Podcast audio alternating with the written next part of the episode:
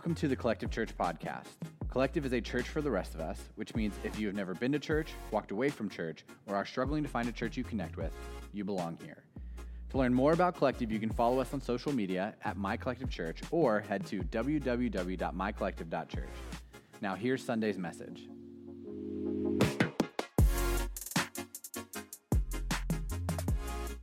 Happy fourth birthday, Collective.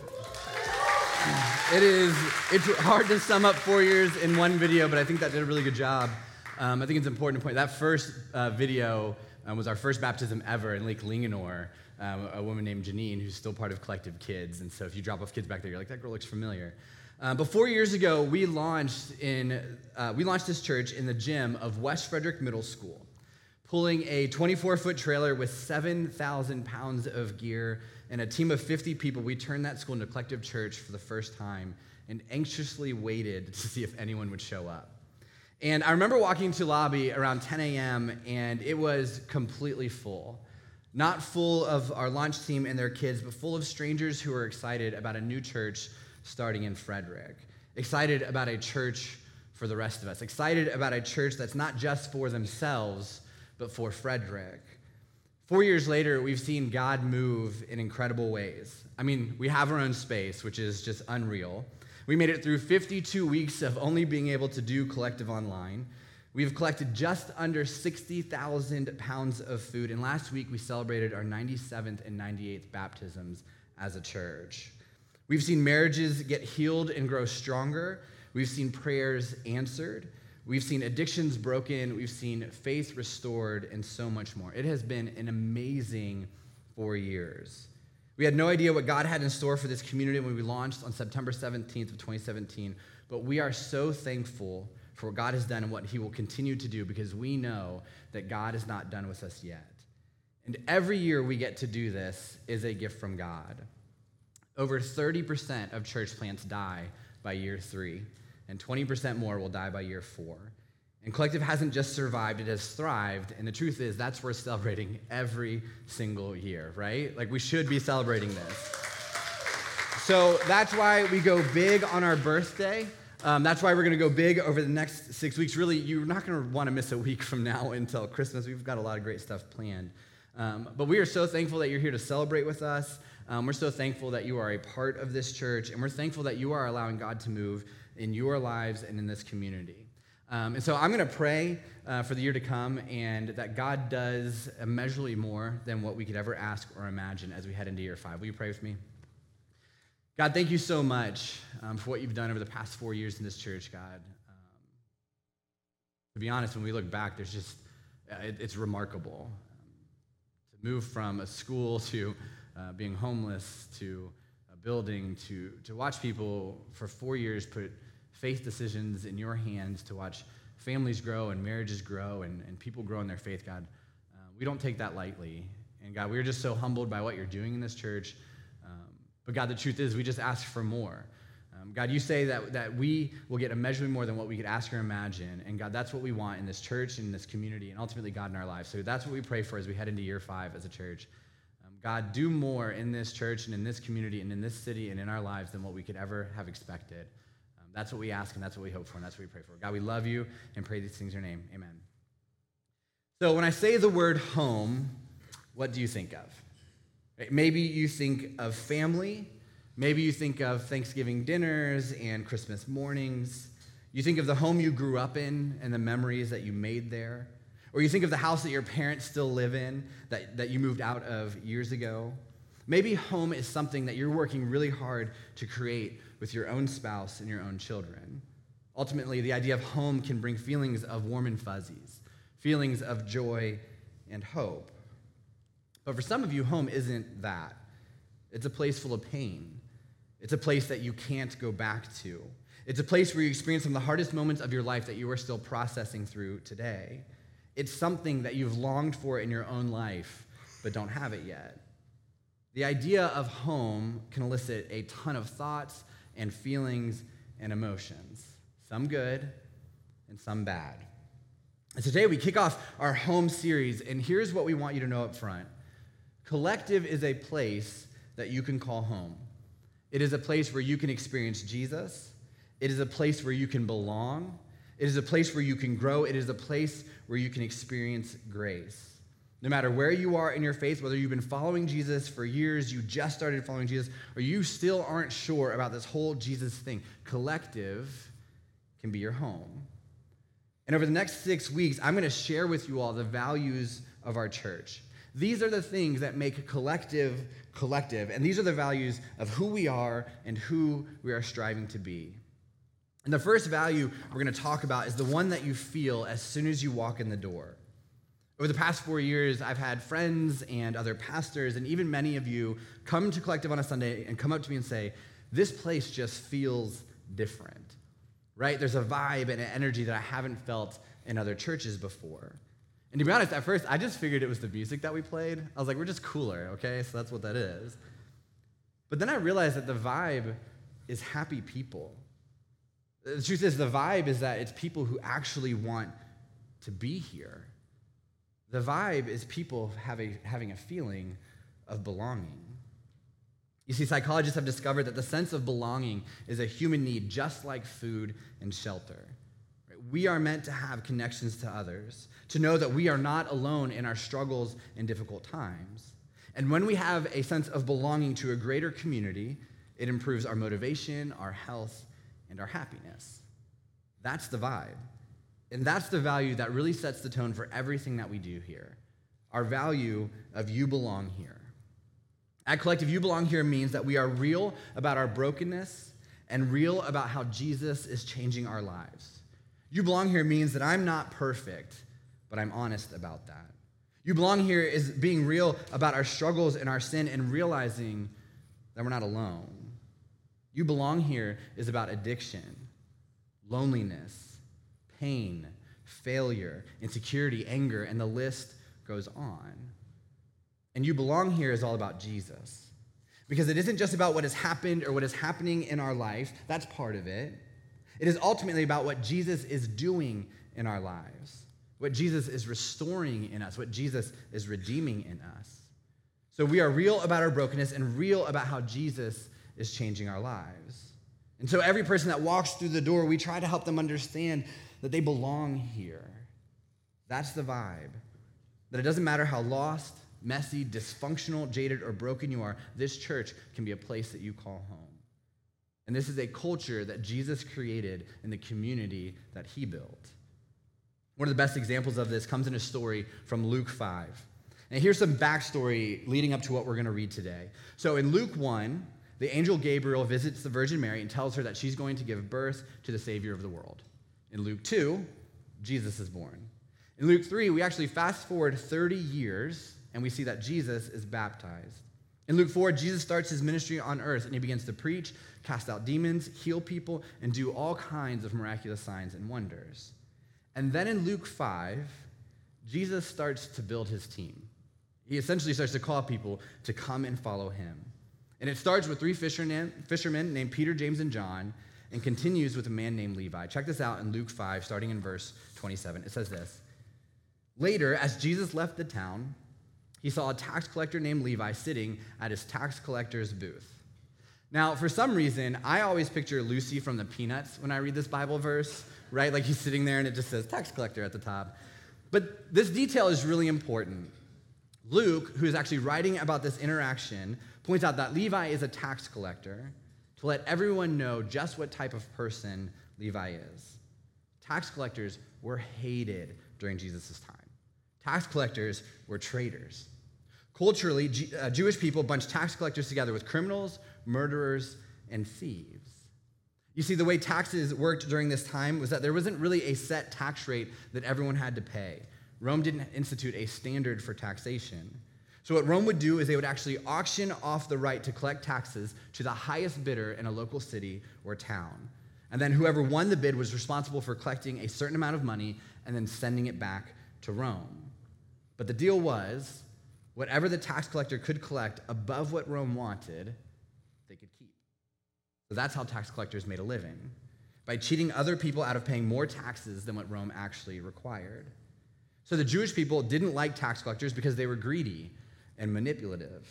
But they also didn't like them because in the Old Testament, God had promised the Jewish people that the land they were living on would belong to them. But because they were under Rome, Roman occupation, the tax collectors were helping Rome keep the Israelites under control. And so they despised tax collectors for robbing them and stopping them from receiving the land that God promised. In fact, tax collectors were so hated during that time. In Asia Minor, archaeologists have uncovered two statues where inscriptions have said, to an honest tax gatherer. And apparently, there's so few and far between that if you were an honest person who gathered taxes, you were immortalized with a statue in your likeness. But Levi wasn't, the, wasn't one of those two guys. Levi was greedy, he was manipulative, he took advantage of people, he stole money from his own neighbors in his own community. All of that so he could live the lifestyle that he wanted. And Jesus knows this. I mean, for goodness sakes, he's sitting in a booth that says tax collector at the top, right? Like, he, he knows who Levi is. Okay, the booth didn't, I, I tried to find pictures of the actual booth. It doesn't say tax collector at the top, it's just a guy sitting at a table, maybe. But Jesus knows who Levi is, and he still looks at him and says, Follow me and be my disciple. Now, this is a weird interaction. Right? Was Levi around Jesus when he was preaching and healing people? Did Levi have a look on his face that said, Please call me out? Like, we don't actually know. In fact, Mark, Mark tells the same story in his biography of Jesus, and he adds no additional details. All we know is that Jesus is simply walking out of town and he sees Levi and says, Come with me. There are no qualifiers, there are no stipulations, there are no guidelines. It wasn't once you get your life together, come find me. It wasn't you're too sinful to come with me right now, so straighten that crap out and then come back to me. It wasn't you're too broken to be with me, so don't even think about it. It was simply follow me and be my disciple. Here's the truth about Jesus Jesus doesn't care what you have done, he still wants you to follow him. And this is really important. Jesus knows that Le- Levi is a liar. He knows that Levi is a cheater. He knows that Levi is a deceiver. And he doesn't care. I mean, yes, Jesus absolutely wants Levi to live a different life. But Jesus understands that in order for Levi to live the life that God has for him, it starts with Levi following him. I once heard a pastor say it like this Jesus doesn't call the qualified, he qualifies the called. And the same is true for us. Jesus knows what we've been doing, Jesus knows what we are doing. He knows that we are liars and cheaters and sinners. But he still calls us to be in a relationship with him, and it's on us to decide how we respond to that, just like it was on Levi to decide. So, this is what Levi does in uh, verse 28. It says, So Levi got up, left everything, and followed him. Now, I am not an impulsive person. Um, I don't like surprises. In fact, I hate surprises. Uh, if you were to ask me today, hey, do you want to go out to lunch after church? I'd be like, no. Like, I don't have enough time to think about it. That's too much of a decision. I don't make big decisions on a whim. I'm a planner. I love spreadsheets. I love data. So I don't understand this decision from Levi. Last August, I was hanging out with some friends, and we started talking about the food that we missed because the pandemic had shut down so many restaurants. And you guys, you can judge me, but you did that too. We pretty much only talk about food when we hang out. And my friend Chris brought up one of our favorite college restaurants, Barberitos. And I've talked about this place before. It is a burrito place predominantly in the South, and it is heaven on earth. It's like Chipotle if Chipotle was actually good. And yes, listen, no, you, you think it, you're just not saying it. And, and I'm going to tell you this it's better than that random burrito place that you're going to come up and tell me about after church today, okay? It's, it's better than that.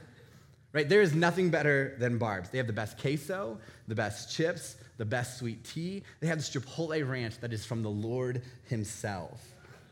And we were reminiscing about this on a Friday night, and we are and we thinking about our time in college when we used to go to Barb's. And my friend Chris said, We should go. And then we all laughed because the closest Barberitos is 250 miles away, and that would be insane. But then Chris said, What if we took a road trip to pick it up and bring it home? And some of you are thinking, some of you are extroverts and like, I would do it. You haven't even been to Barb's and you would do it. But most of you are normal people and you're thinking, this is a terrible idea. Like, why would we do this? Why would we drive six hours one way for a burrito in a pandemic? That's 12 hours in a car. And while my brain said, this is really stupid, I don't know why, but my mouth said, let's do it. So that Friday, Chris picked me up and our friend CT at 5 a.m., and we drove six hours to eat a burrito in Johnson City, Tennessee. Then we picked up a catering order and we drove it home, and everybody at Barberitos thought we were absolutely insane. And maybe we were. But sometimes you just have to change things up. Right? Sometimes you just have to take a risk. Sometimes you just have to do something that doesn't really make sense on paper. And I think that's what Levi is thinking. I genuinely believe that Levi is looking at his life the way I look at Chipotle, and he's thinking, there has to be something better than this. God did not intend queso to taste this bad. but seriously, I, I, think Levi is thinking life has to be more fulfilling than this. Right? I think he's thinking this is my opportunity to do something different. And so when Jesus says, Follow me, he jumps at the chance and he walks away from everything. He walks away from money, he walks away from power, he walks away from control. He walks away from his old life and he follows Jesus. But that's not even the best part of the story. Let's keep reading. Later, Levi held a banquet in his home with Jesus as the guest of honor. Many of Levi's fellow tax collectors and other guests also ate with him. And so Levi's so excited that he throws a party for Jesus, and the guest lists include the Savior of the world, three fishermen that he just met, his coworkers, and his friends. Right? This is not the who's who of Nazareth. This is Jesus eating with a bunch of broken, messy, jacked up people. And the religious leaders of that day had something to say about it. But the Pharisees and their teachers of religious law complained bitterly to Jesus' disciples Why do you eat and drink with such scum? In the book No More Dragons, Jim Bergen points out that the number one question Jesus is asked by religious people is why do you hang out with those people? Right? Why are you with them? It's not who is God, it's not how do I get to heaven? It's not what is the purpose of life. It's why do you hang out, eat lunch, and become friends with sinners? Jesus answered, Healthy people don't need a doctor, sick people do. I've come to call not those who think they are righteous, but those who know they are sinners and need to repent. People who need to turn their life around. He says, I eat with these people because these people need me. I eat with these people because I came for these people.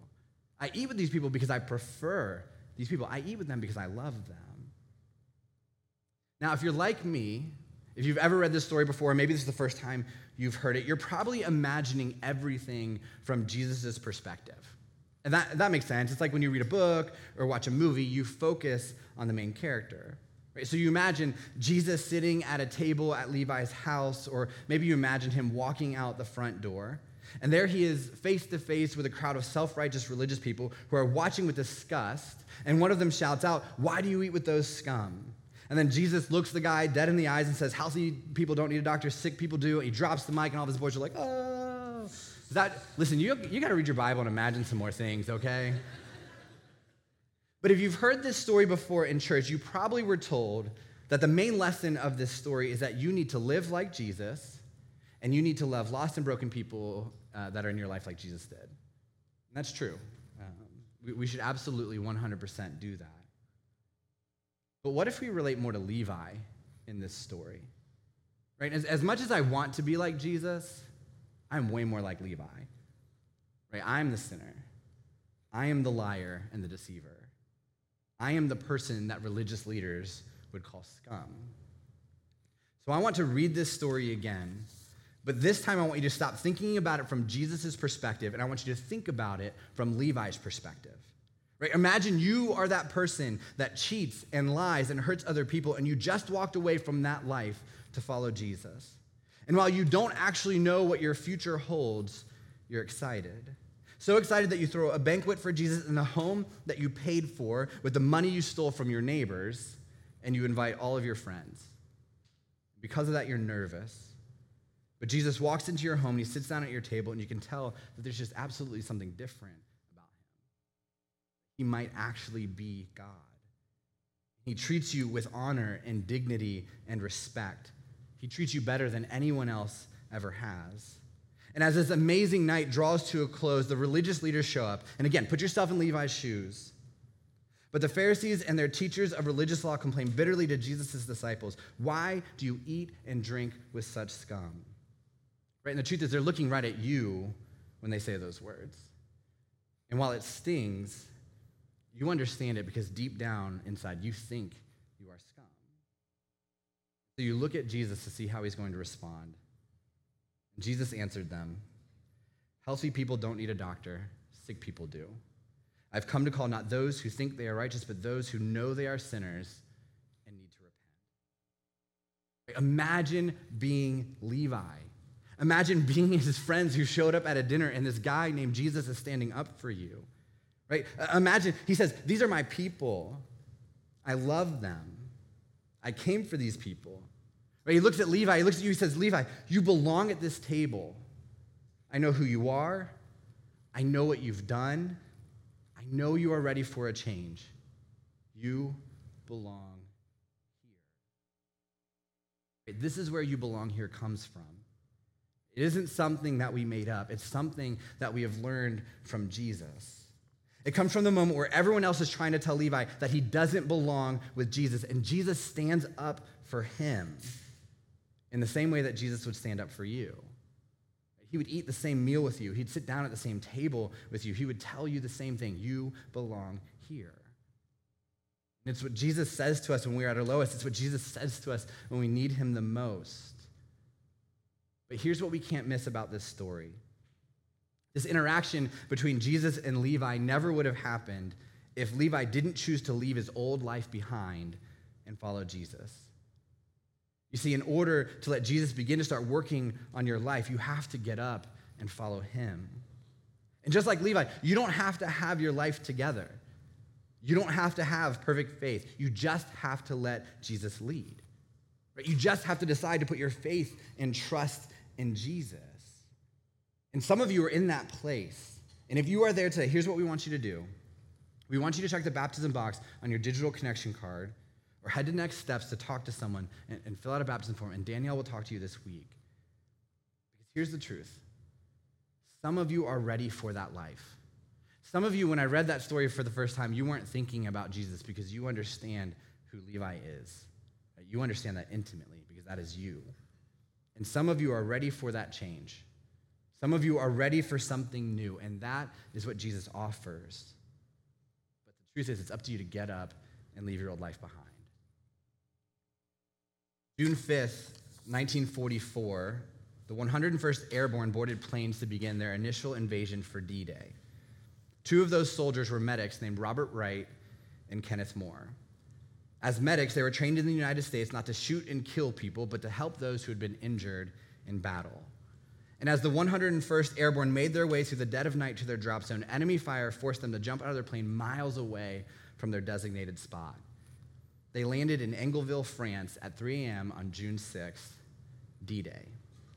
To make matters worse, the medical supplies that were supposed to be with them got dropped in another location, so all they had on them was the medical equipment when they jumped out of the plane. Initially, everything was calm, but as you can imagine, German soldiers quickly found American soldiers and vice versa, and fighting broke out. Robert Wright sized up the situation and found an old church in Engleville and made the decision that the church was going to be where they set up their medical headquarters.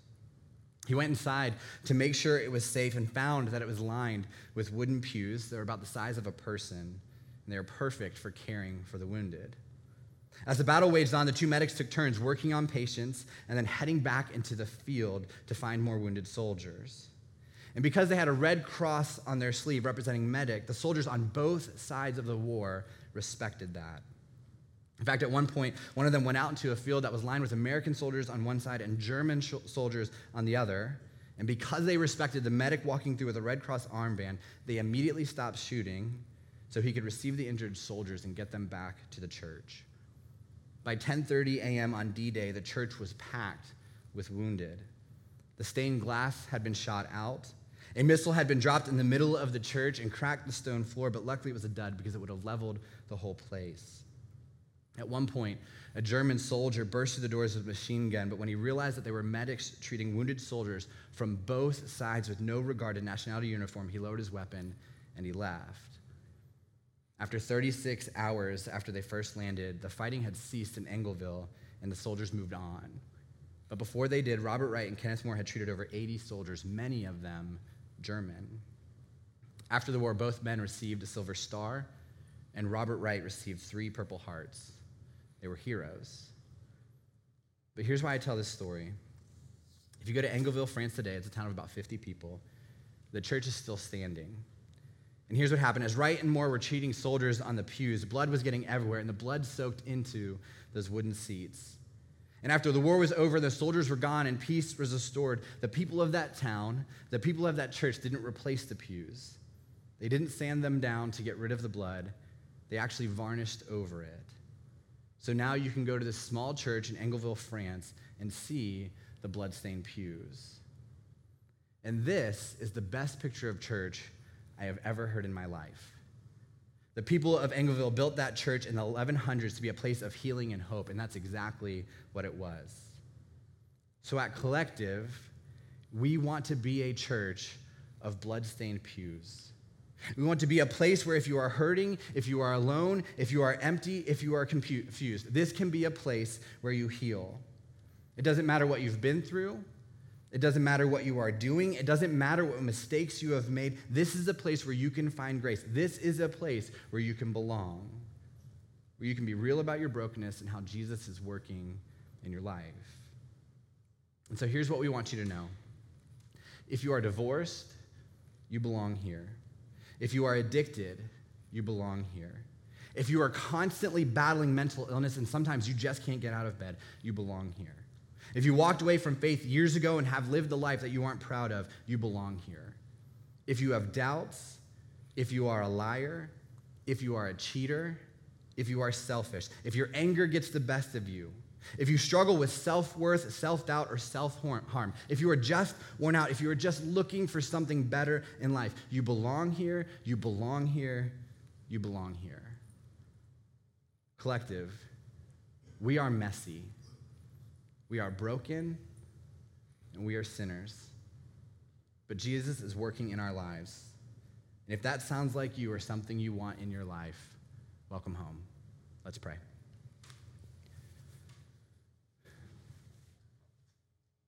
God, um, we fully understand what it's like to be Levi. God, we understand what it's like to live a life that, um, that we aren't proud of, God, to live a life that hurts other people, to make decisions that put ourselves first. But God, we also understand what it's like to be sitting at our booth one day and thinking there has to be something more. And God, we see you. Uh, maybe it's at church or through a friend. Uh, maybe we read something and we, we think, maybe that's it. And so, God, as we read this story of Levi and we resonate with what it feels like to be a lost and broken person searching for something better and you calling him and saying, You belong here, God, that is what we want in our lives. God, that is what we want this church to be. We want this church to be a church of bloodstained pews where messy and broken people can show up every single Sunday and find grace and find you. So, God, I pray that we can be that church. God, I pray that we can be those people, ultimately, God, that we bring you and your love to this community every single day and every single week. God, thank you for the ways that you love us. God, thank you that you call jacked up people like us God, thank you that when other people look at us for what we've done and call us scum, you call us loved. God, we love you and pray these things in your name. Amen.